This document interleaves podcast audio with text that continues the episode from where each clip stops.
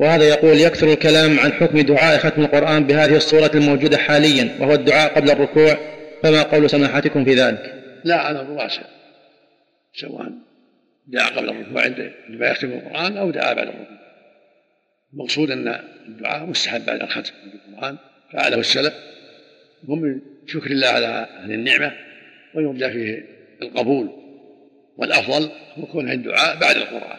بعد ما يخرج القرآن يدعو. هذا هو الأفضل. أما بعد الركوع يكون القنوت